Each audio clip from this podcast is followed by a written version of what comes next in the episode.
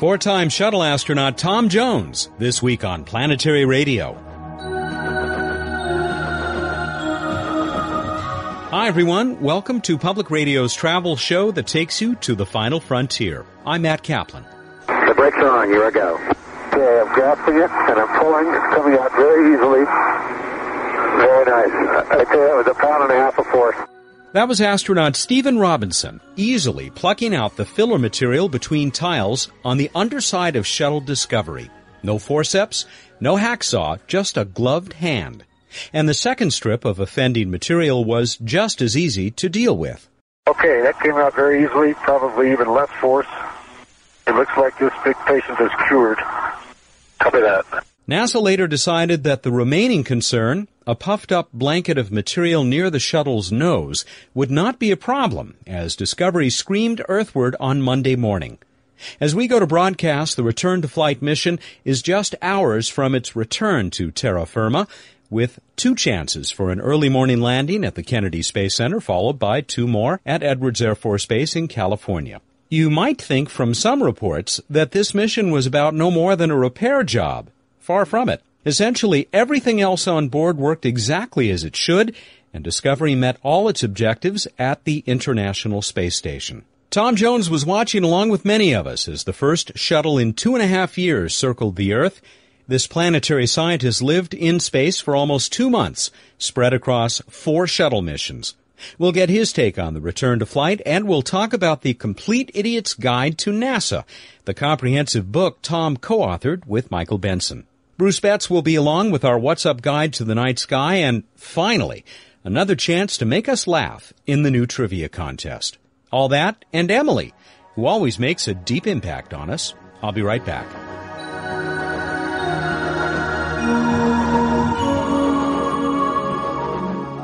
Hi, I'm Emily Lakdawalla with questions and answers. A listener asked, Did Deep Impact have any effect on the trajectory or speed of Tempel 1? Deep Impact made a big flash on Comet Tempel 1, but it had no detectable effect on the comet's trajectory. The comet's orbit usually takes it to within 220 million kilometers of the Sun. The impact changed that distance by 10 meters. The comet's path around the Sun takes five and a half years to complete. The impact changed that timing by a fraction of a second. Neither of these changes is detectable from the Earth. Although Tempel 1 is classified as a near-Earth object, it posed no impact threat to the Earth before the mission, and the mission didn't change that. It would, of course, be nice if humans could do something to change the course of a comet. We'll want to have that capability if we ever find a comet heading straight for us. What will it take to deflect a potentially hazardous comet or asteroid? Stay tuned to Planetary Radio to find out.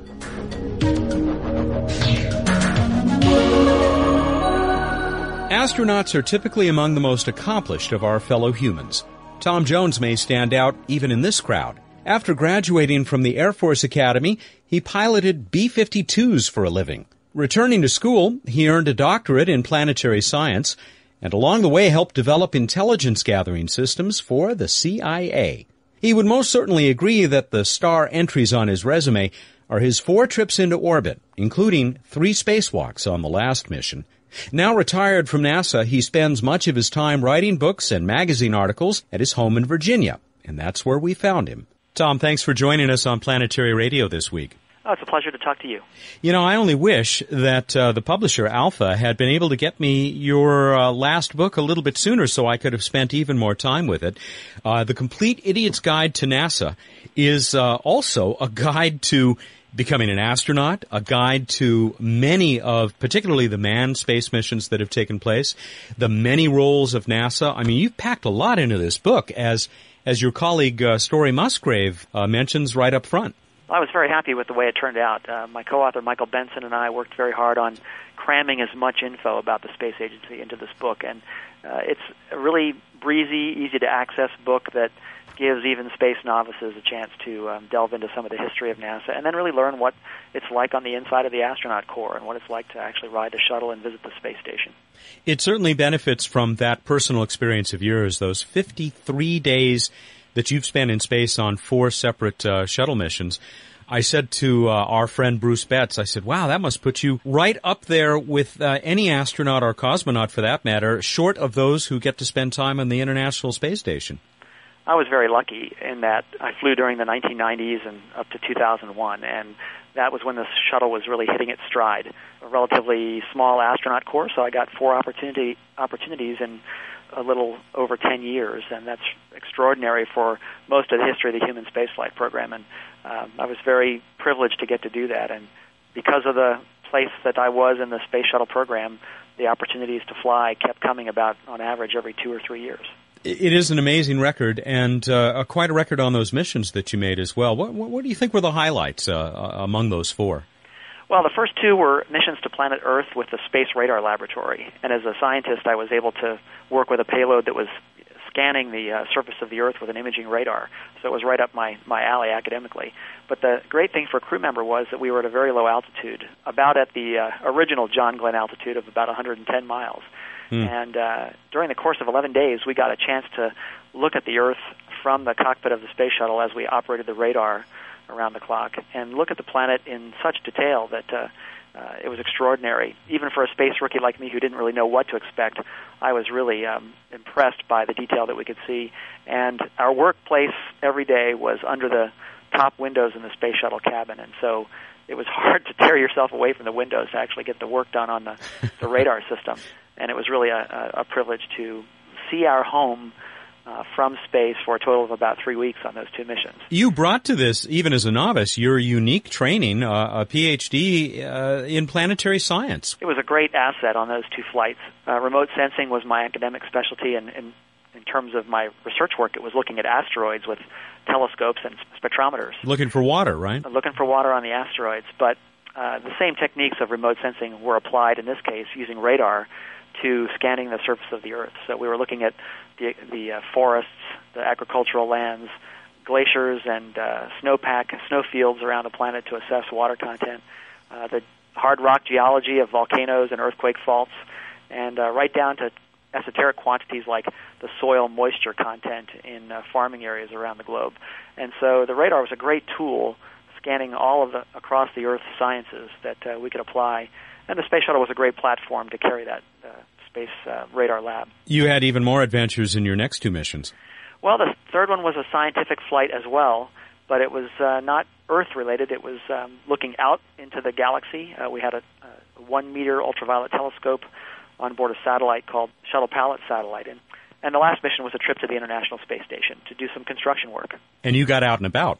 Well, I'd always dreamed of doing a spacewalk. Uh, that's what a lot of astronauts think is the pinnacle of the space experience, especially for the mission specialists who um, run the uh, robot arm and do the EVAs, the spacewalks, and run the scientific payloads. And to, to actually get to go outside in your own personal spacecraft and then work productively for hours at a time is really a huge challenge, but also a real thrill to um, step outside and work in a vacuum. And so uh, on the fourth flight, I got to do three spacewalks on the space station and uh, that was a terrifically rewarding job because I got to help put in place the Destiny Laboratory, the, the U.S. Scientific Research Lab up there, to bolt that in place uh, in general terms, and then help activate it and bring it to life was really a, a really rewarding job. I, I sit involuntarily shaking my head in amazement and envy going back to the book, uh, I remember you talking about uh, some of the early attempts, and uh, I guess Ed White, the first American to uh, do an EVA, and uh, how difficult that proved to be for him, and almost disastrous, I guess. I suppose things have improved a little bit since then, spacesuits and so on. I think the safety is a lot better than they were in the early Gemini days when Ed White and his colleagues were really just exploring the, the idea of doing a spacewalk and actually surviving it was a, an accomplishment in and of itself. Of course, the Russians were doing the same thing as both countries raced to the moon in the 60s. And of course, that led to the very successful Apollo moonwalks where we had people exploring another planet, another world for the first time uh, in a spacesuit. And uh, now I don't get to do anything as uh, as just amazing as the Apollo astronauts did. But to work in orbit in free fall in a spacesuit is a quite quite a different animal than those moonwalks were.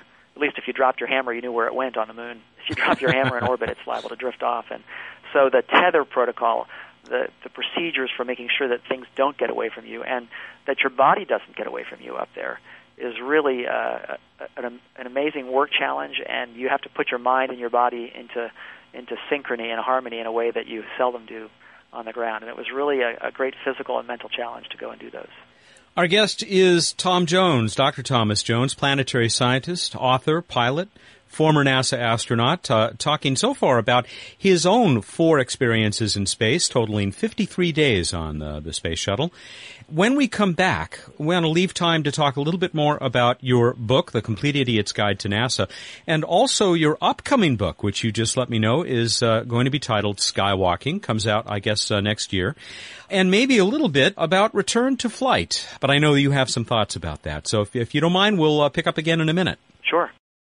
This is Buzz Aldrin. When I walked on the moon, I knew it was just the beginning of humankind's great adventure in the solar system. That's why I'm a member of the Planetary Society, the world's largest space interest group. The Planetary Society is helping to explore Mars. We're tracking near Earth asteroids and comets we sponsor the search for life on other worlds, and we're building the first ever solar sail. We didn't just build it. We attempted to put that first solar sail in orbit, and we're going to try again. You can read about all our exciting projects and get the latest space exploration news in depth at the Society's exciting and informative website, planetary.org. You can also preview our full color magazine, The Planetary Report. It's just one of our many member benefits. Want to learn more? Call us at 1-877-PLANETS. That's toll free 1-877-752-6387. The Planetary Society, exploring new worlds. With 53 days in space, Tom Jones is uh, well qualified to write a book, we think, uh, called The Complete Idiot's Guide to NASA from Alpha Publishing. It is one of those orange idiots books that you can't miss when you go into any major bookstore and is still very much available online as well. Uh, one of the things, Tom, that I, I love about the book is uh, the personal experience that you have brought to it. Not just your experience in becoming an astronaut, but experiences with your, your colleagues. I, I was reading in the chapter about the loss of Challenger. There are these little sidebars, uh, Dr. Jones' Corner, and you talk about uh, the personal influence uh, that Dick Scobee, the commander of Challenger on that ill-fated flight, uh, that that he had over on your life. Well, I'm really glad I got to meet him because uh, as a graduate student at the University of Arizona, I was studying planetary science and trying to work out my dissertation and very uncertain about where I was going with uh, this career.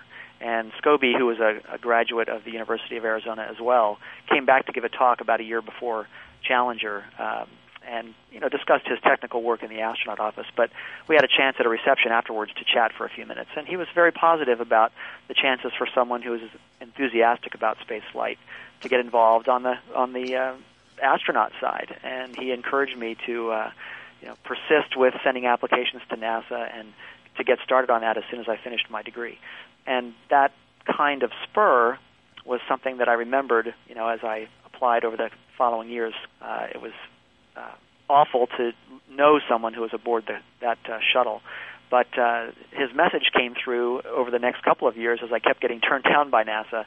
And the third time I applied, I finally got an interview and was lucky enough to be hired. And uh, I don't want to minimize his contribution. I think that little poke that he gave me was something that helped inspire me. The book is full of these uh, interesting uh, tributes and uh, behind the scenes looks at many of the major players, you know, ranging from James Van Allen to Neil Armstrong. Um, I mean, you, uh, in your section about uh, the Gemini missions, you uh, talk about the heroic job of piloting that Neil Armstrong did when he lost control of his Gemini spacecraft and managed to avoid a disaster.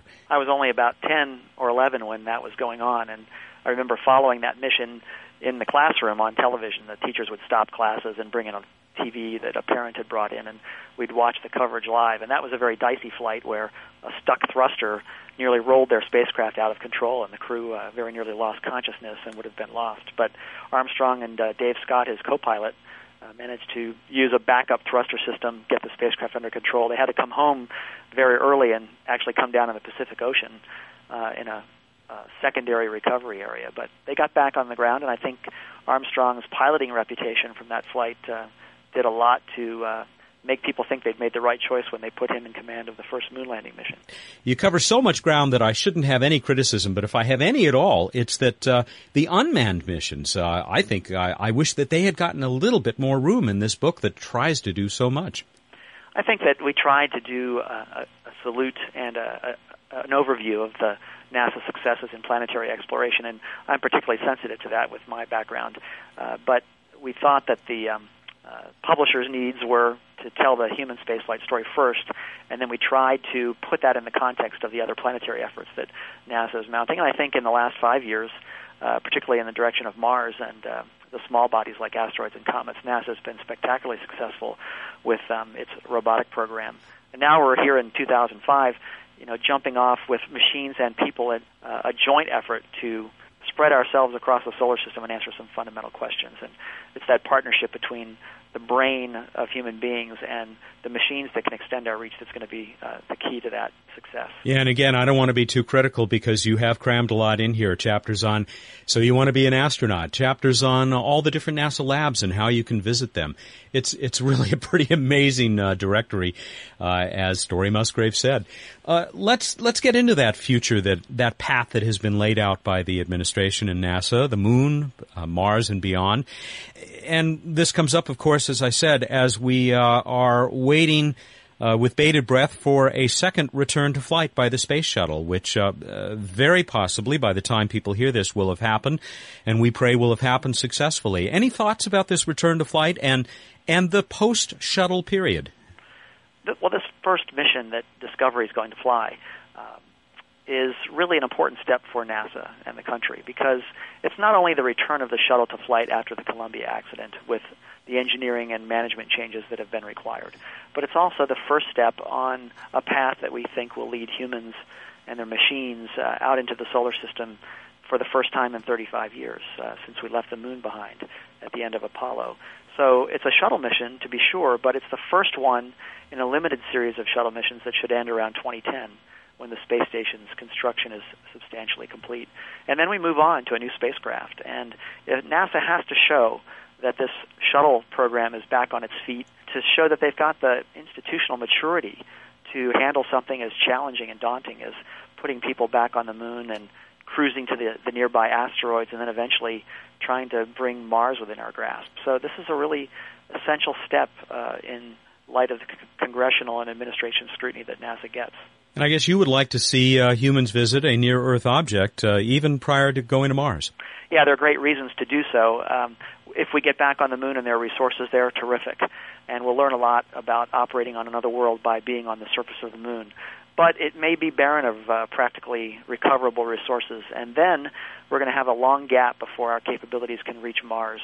Uh, so I think the great compromise stepping stone, and it, it's an advantageous uh, avenue to pursue, is to reach out a few million miles to the near Earth asteroids where we might have an astronaut crew on a mission for six months round trip that's well within our experience base on the space station. And yet we would bring a totally new surface of a solar system body into our grasp. We visited the moon.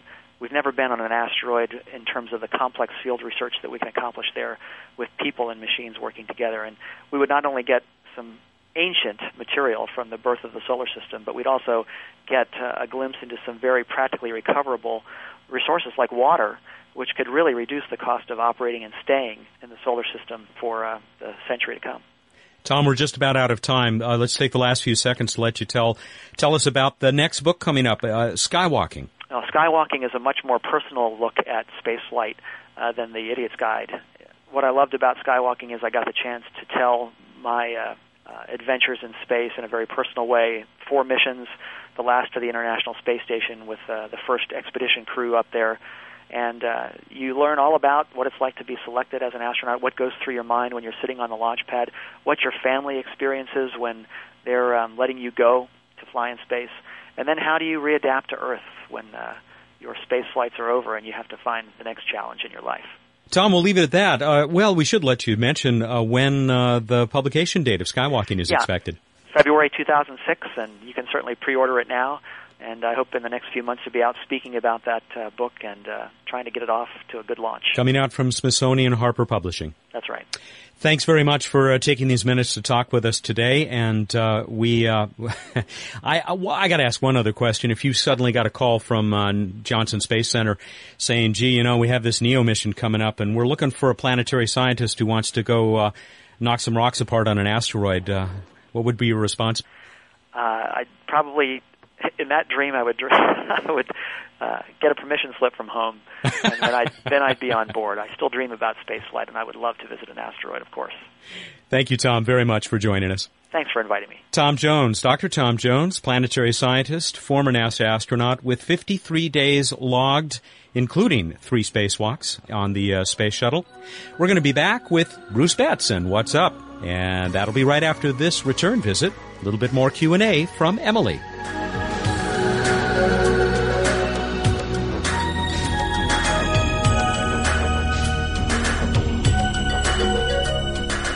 I'm Emily Lakdawalla back with Q&A. What will it take to deflect a comet or asteroid that's on a collision course with the Earth? The first idea that occurred to people was that we could launch a nuke into space and blow it up. There are two main problems with this proposal. One is physical. Asteroids and comets may be loosely agglomerated piles of rubble. Such an object would transmit the force of an explosion through its interior very poorly, making it very difficult to blow up.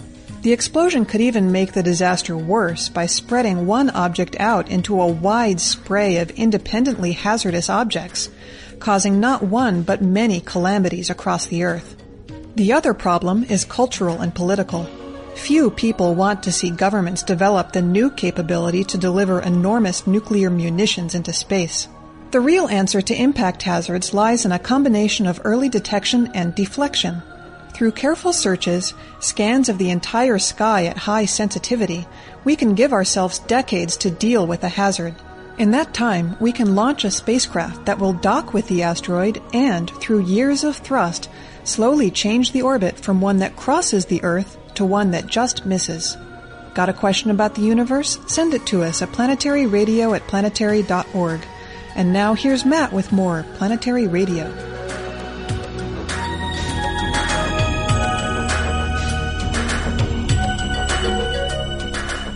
Time for What's Up on Planetary Radio. We are joined by Dr. Bruce Betts, the Director of Projects for the Planetary Society and genuine planetary scientist. What's up there, Bruce? Nothing. no, there's good stuff. There's good stuff. Uh, go for the easy planets. But first, let me mention those listening to the show early on will be able to still see the Perseid meteor shower, which is peaking on August 12th. And we'll still have an increased number of meteors for a few days after that. But the closer you can get out to the 12th, the better. Go out, stare up at the night sky, and uh, if around the peak, you may get about one meteor per minute in a dark site, looking like a bright streak going across the sky. Now, those of you who missed it, you know, who got it out there after the 12th, here's my uh, uh, somewhat acceptable solution. Go outside and push on your eyes with your eyelids closed and then open them really fast, and you kind of get the same effect. Well, and people never have to go out and look at meteors. They may just sit inside. by the way, the opinions expressed by Matt Kaplan are not those. Any uh, anyone else? And not medically sound either. No, so. not medically sound. Uh, Don't not, try this. I'm not home. sure it's astronomically sound, but maybe we'll think about it. Anyway, meteor shower, increased meteors, Perseids, good stuff. Uh, also, if you're out in the early evening, by the way, the meteor showers are better to observe after midnight. Uh, speaking of before midnight, if you go out in the early evening, you'll see two really bright star-like objects off there in the west. The lower one is Venus, the higher one is Jupiter, and they will be getting closer and closer in the sky until September 1st, when they'll be very, very close in the sky. Mars is rising around midnight in the east, looking orangish, getting brighter and brighter, looking like a, a very bright star right now. I saw it in the early morning the other day. Uh, on to this week in space history. It was 15 years ago that the Magellan spacecraft entered orbit around Venus hmm. in 1990 and gave us a whole new understanding of the planet Venus with its ma- radar mapping mission that mapped the surface using radar to penetrate the Venusian clouds. Some wonderful, wonderful images reconstructed from those uh, radar images. You would think that uh, we had cameras uh, flying around above the surface and not having to deal with those clouds. Really cool stuff. Very cool stuff. Challenging to interpret, being radar. Hmm. but very cool stuff that taught us a lot about Venus. On to Random Space Fact! Averaged over its entire surface, Enceladus is the brightest large object in the solar system. Is that right? Yes, it's very smart, very intelligent. What? That didn't come out in a conversation with Linda Spilker last week. I know, but last you can from last week's Planetary Radio, if you haven't heard it, learn about the fascinating discovery with Enceladus that it seems to have water vapor coming out of its south polar region, which is completely unexpected. and very, very intriguing to have a small world like that appear to be geologically active. And that's got a lot of people scratching their heads and trying to figure out what the heck is going on. I guess we should mention that people can hear last week's show. They can hear every uh, episode of Planetary Radio in the archives at planetary.org. Indeed, do. On to the trivia contest. Now, we asked you, what is the third largest asteroid? Who is our randomly selected winner, Matt? Who will win that fabulous planetary radio T-shirt? Brandon. Brandon Hyman, who uh, points out, now people had to listen to the show two weeks ago to be able to get this. Brandon likes squid, even if I don't. Because you threw squid at me two weeks ago. Guess if you have to explain it. I, anyway, uh, anyway, Brandon, Brandon mm-hmm. said Vesta, which was the answer we got from everybody. Way to uh, go, people! Yeah, Vesta, uh, a, a, Ceres being uh, the biggest, and so to squid. Brandon's going to be getting a big bucket of squid. No, I think we're going to send him a T-shirt instead. so a planetary radio T-shirt we're going to put in the mail to really soon, Brandon. How can people get their own T-shirt this week? Well, this week, we haven't done this in a while, so I'm kind of excited. Oh, We're going yeah. to do a, a humor based contest rather than a fact based contest. Oh, please, oh, boy, please oh, boy, send oh, us your oh, entries. We love them. NASA, as you may be aware, is starting the development of a replacement vehicle for shuttle, uh, which hopefully will have more capability or lead to vehicles that have capability to go beyond the low Earth orbit. It is being called the Crew Exploration Vehicle, or the CEV. excuse me, a little boring name, but uh, okay. But uh, uh, somebody had to do something about that. Someone really should do something about that. If you were king of NASA naming, what would you name the first crew exploration vehicle. Send us your answer. Go to planetary.org slash radio. Find out how to email us your answer. Answers will be judged based upon how much they make us laugh. That's exactly right. And the winner then of the laughable ones, there will be a random selection of who will win the squid t-shirt. Uh, uh, yeah. I really don't like squid. No, we're going to give you a planetary radio t-shirt, but only if you make us laugh a lot and if you get that entry into us by Monday, August 15 at 2 p.m. Pacific time. Monday the 15th at 2 p.m. Pacific. Make us laugh. All right. Uh, I think that's about it. So everybody go out there, look up in the night sky. And I know it's kind of cliche, but think about what it would be like to be a squid. Thank you, and good night. Ah, okay, we have a recurring theme here from Bruce Betts, the director of projects for the Planetary Society. What are they called? Are they arthropods, anthropods, invertebrates? Never mind. Squid. He joins us every week here for What's Up. We'll be back in a week. In the meantime, you can find space exploration news on the web at planetary.org. Planetary Radio is produced by the Planetary Society in Pasadena, California. Did you know we're on about 30 public radio stations now? Most of them are listed on the website, but we also want to welcome our new listeners at WHIL in Mobile, Alabama. And how about WRTE in Chicago, and KAWC in Yuma, and WMSS in Middletown, Pennsylvania, and, uh, well, we'll have to get to all of you someday. Thanks for listening, and have a great week.